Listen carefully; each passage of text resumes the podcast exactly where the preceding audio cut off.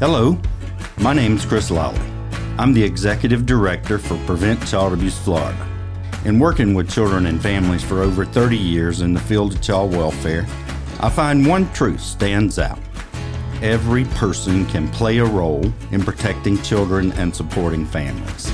Join me on the Pinwheel Podcast as I talk with other experts around the state about policies, practices, and programs that are making a difference right now for families in Florida. Hello, everyone. This is Chris Lolley with Prevent Child Abuse Florida. Welcome to the Pinwheel Podcast. Today, it's my pleasure to be joined by Zoe Linafelt. Zoe, so glad to have you with me today. You've been behind the scenes with us a lot already. I know you're really getting indoctrinated. And this is your first CAP month, right? It is. That's right, Chris. It's my first child abuse prevention month. Yeah. We're really glad to have you. Um, I know that we've usually we've talked with a lot of our partners out in the field about different things that we know work to prevent abuse and neglect, like resource centers, community partnership schools, those kinds of things. But today, I appreciate the opportunity to, as you say, flip the script um, and be able to talk about Child Abuse Prevention Month. Because even though it is January, it's never too early to talk about Child Abuse Prevention Month. And there's a lot of preparation that has to be done, a lot of uh, opportunities, really, for us to reach out to our partners in the field, so to speak, to be able to highlight the month and talk about what it means. And my favorite part, really, which is to say, this gives us a chance to say to people, look, everybody can do something to help prevent abuse and neglect. And here's how you can do it. And that's part of what I know I'm looking forward to talking to everyone about today. So, thank you for joining me. Oh, thank you for welcoming me. So, like you said, if we can uh, flip the script a little bit, and uh, you, as our usual host, well, uh, I'll now interview you. So, starting off, like you said, Child Abuse Prevention Month is uh, this coming April. I'm really excited to hear more from you about this important month and, and all the efforts that you do, especially during April, but also throughout the year. Why is this issue uh, important to you personally? Yeah, I, I think I appreciate the opportunity to answer it that question, Zoe. Um, so, starting out my career as a protective investigator, um, I was the person who was always dropping the kids off when I had to remove them, which I tried to avoid, but just can't always do that.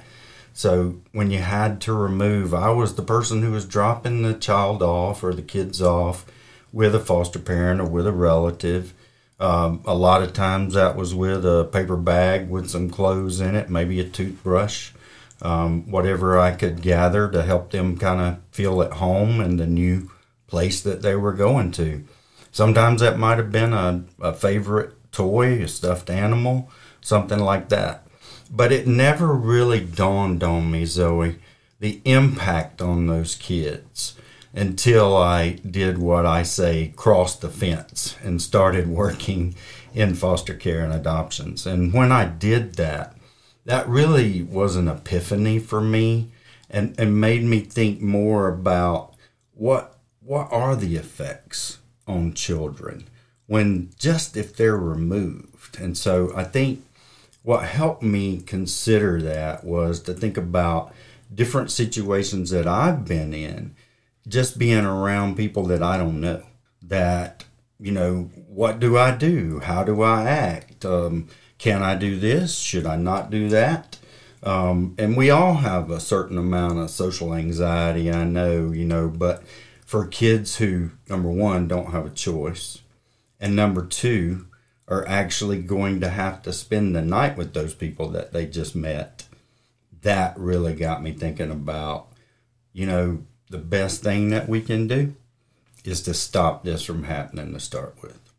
And if we can generate enough support for parents, for the people that the child is already living with, they're comfortable with them almost every child that I ever came into contact with wanted to stay with their parents.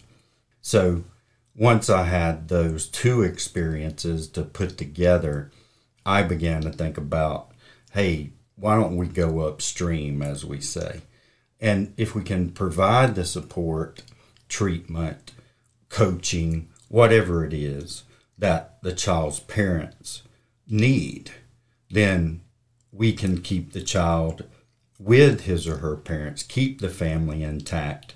And that's the best place for children to be is with their parents, as long as they're safe. That's where we want them to be, is with their parents. So it means a lot to me from the perspective of just wanting what's best for kids, but it also means a lot to me in terms of just who I am and what I think that we should be doing to help parents and kids have their best life for for children to be healthy happy you know carefree whatever you want to call it.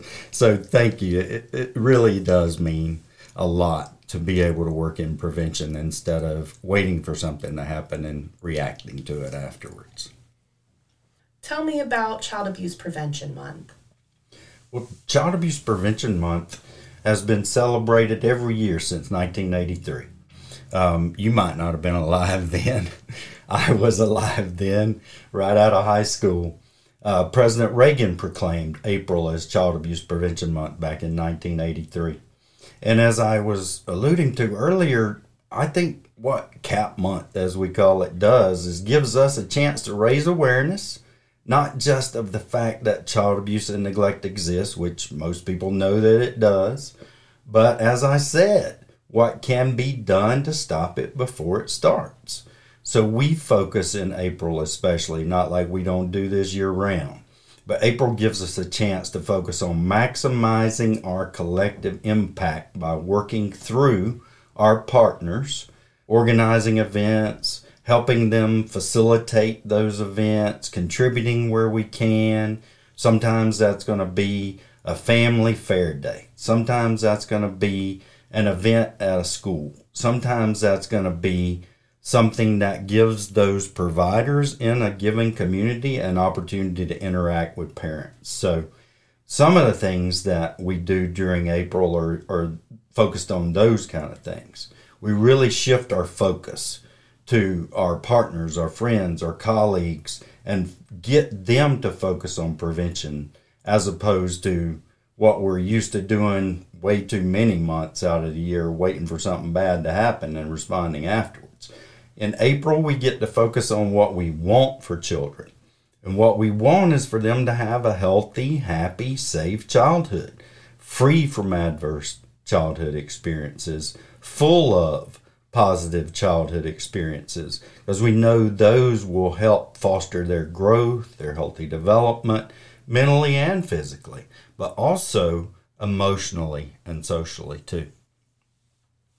So, what sort of things do you do in April for this campaign? Well, one of the biggest things we do is we provide a toolkit, um, and I'd just be you know glad to say that those are tools that we share at no cost with our partners. Some of them are just posts for social media. Some of them are talking points about prevention. Some of them are, you can go as far as having the art available for if you wanted to do signs or even a billboard. Uh, we have those things available in our national toolkit and in our Florida toolkit. So we do a lot of things throughout the year to educate, inform our partners, inform the public about what works to prevent abuse and neglect but especially in April, we actually get to spend time with our partners, co hosting those family fun days or children's days. And we take advantage of every chance we get to make sure we get our resources into the hands of parents and caregivers. Resources like our parent and advocacy guides, they got a wealth of information in them on uh, about how to parent. You know, you, you and I joke, and, and we've always talked about how there's no book for how to be a parent, We think we have something that comes fairly close. Is it going to answer every question? No. Is it going to predict every situation? No. But it does give you some things to do in some difficult circumstances, like potty training or how to cope with a crying baby, things like that.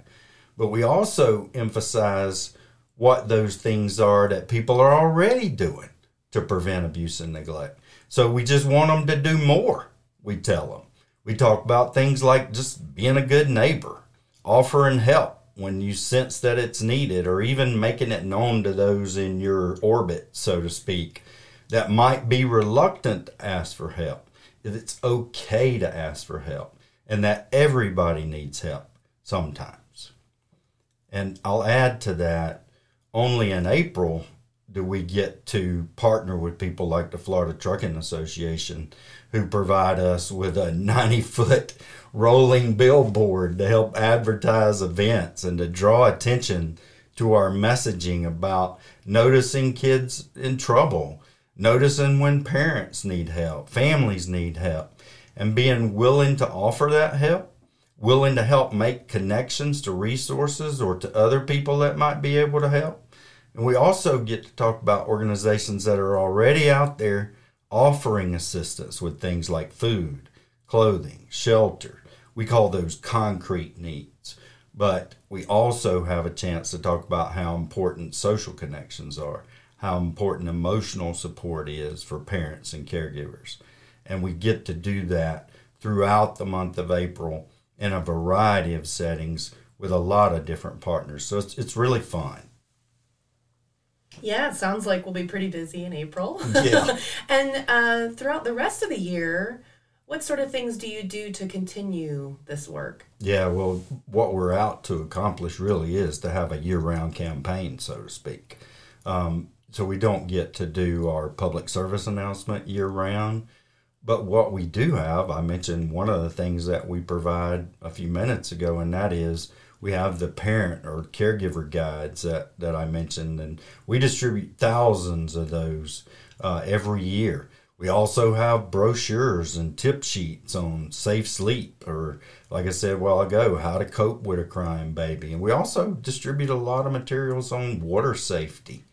And you know, Zoe, we also play host to the Circle of Parents uh, program, which is a peer led support group model uh, for anyone who's interested in starting one or getting training.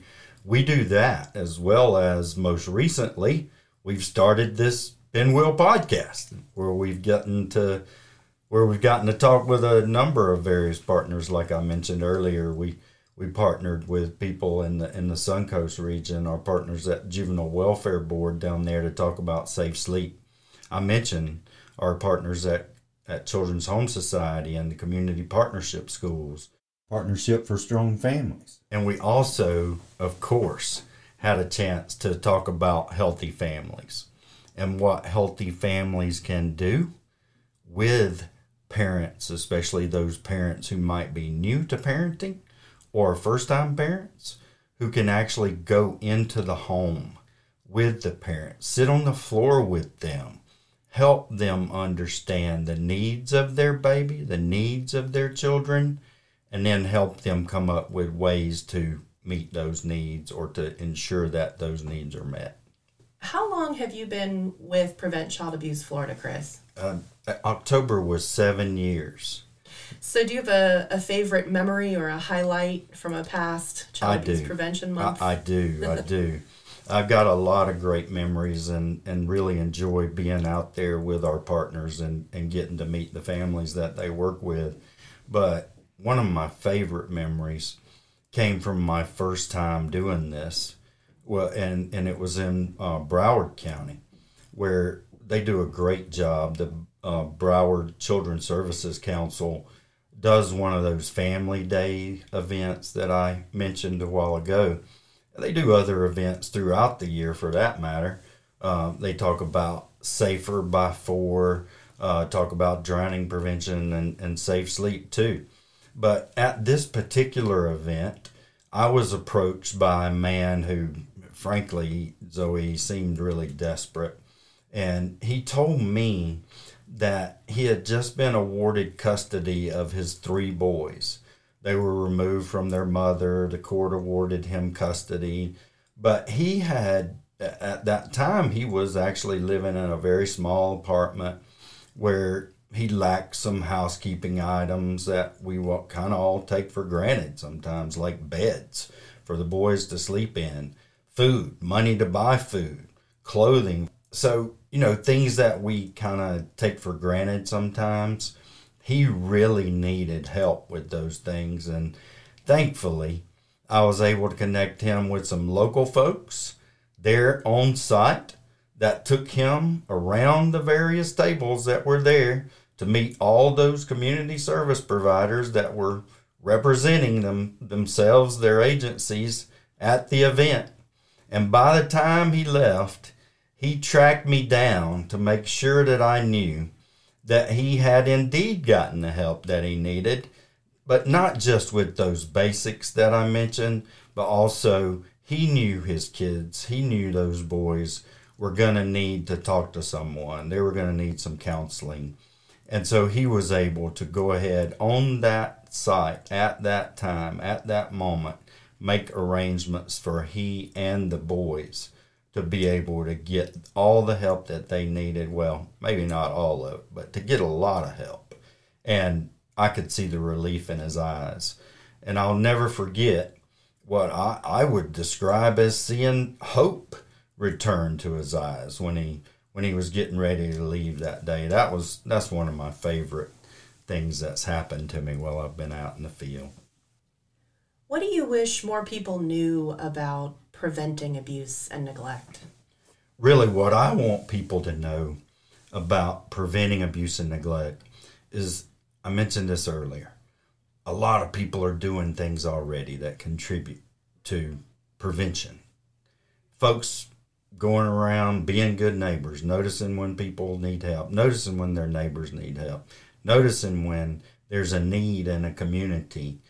So people are doing things like being big brothers, big sisters, mentoring uh, kids, but also mentoring parents, mentoring families, or, of course, an individual child or a parent that they've taken under their wing. People are out there doing a lot of different things and we want to just encourage people to continue to do those things like being a youth group leader teaching sunday school coaching little league being a big brother big sister guardian ad litem all those things contribute to the support of families and children not just to prevent abuse or neglect but just to support families lower stress and keep them all together, especially in times of need or when they're in distress.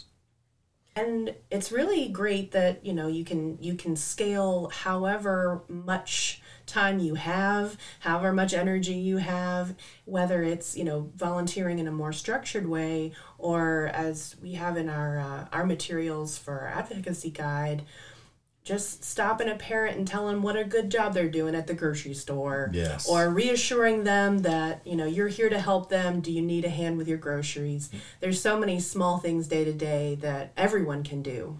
Absolutely. So how can people get involved with supporting families in their communities? Yeah that's that's the question right? I mentioned that a lot of people are doing things already if if you find yourself with wanting to do something or wondering maybe what is it that I can do? I say all the time we talk about all the time we can all play a role in preventing abuse and neglect. Some of those ways I just mentioned but there's a lot of other ways. And Zoe sometimes I think you know we we forget about number 1 you know, we, we all need to make sure that we're exercising good self care. As you may have heard, and as I have heard, you can't give from an empty cup. So we all need to make sure that we get our cups refilled. And, you know, the other things that, that get mentioned a lot in terms of what can people do, knowing the signs of abuse or neglect, knowing how to recognize when a family might be in trouble or when a child might be in trouble you know, it's the old see something, say something, eat it. But in addition to those things, people can always volunteer in their communities. I mentioned a lot of them already, but they can also start a support group for parents. I mentioned Circle of Parents. We'd be glad to provide the training and support that people need to be able to have parents have a place to gather to talk about not just what the crisis of the day is, but sometimes you know you have to address what the needs are at that moment. But really, more to give them an opportunity to be around someone who might have more experience and might be able to help them do some problem solving around potty training or whatever it is. Also, people can just donate to community agencies or donate to programs that provide services that support families in that community.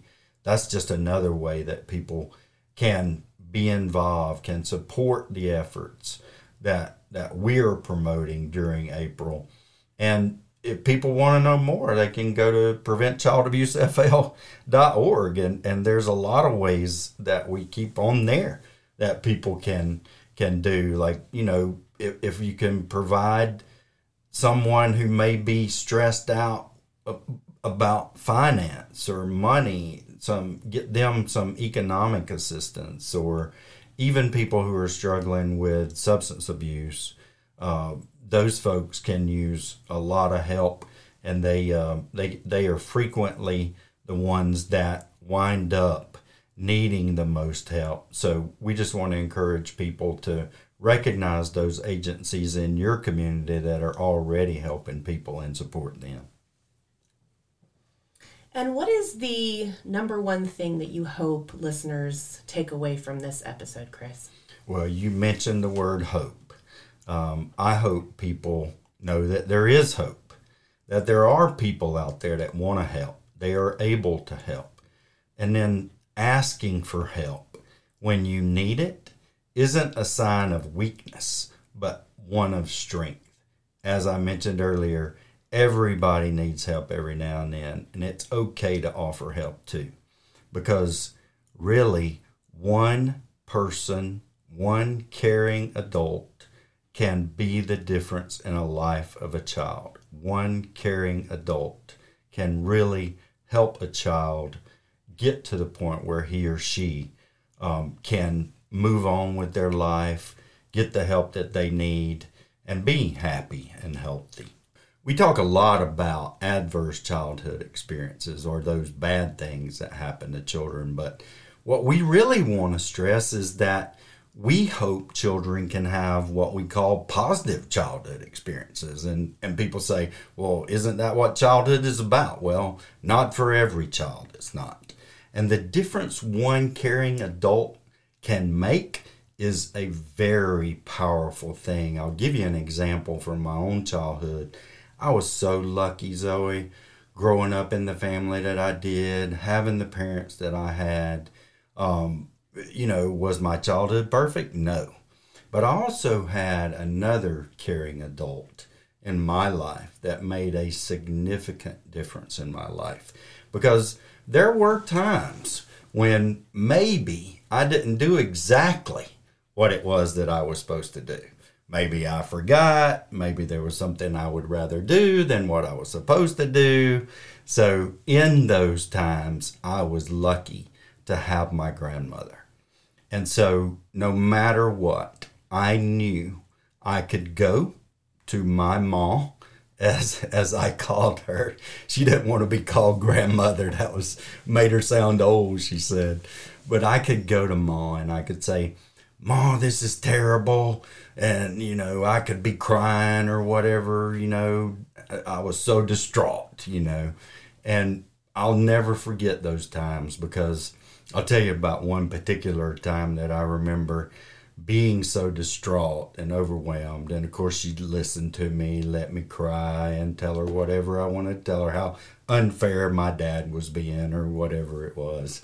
Um, but she had a swing on her front porch. And there were times when she would let me get in the swing with her. I was a little boy, and I could lay my head in her lap. And just the fact that I could do that, and she would take her fingers and run them through my hair, you know, and just soothe me, I knew then everything's going to be okay. It's all going to be all right, you know. So those kind of things are special. And I think those are the kind of things that we want children to have those experiences. So that's just one example from from my childhood that I think is worth mentioning since we want to talk about the positive experiences we want for children. Thank you so much, Chris. Does uh, is there anything else that you'd like to add?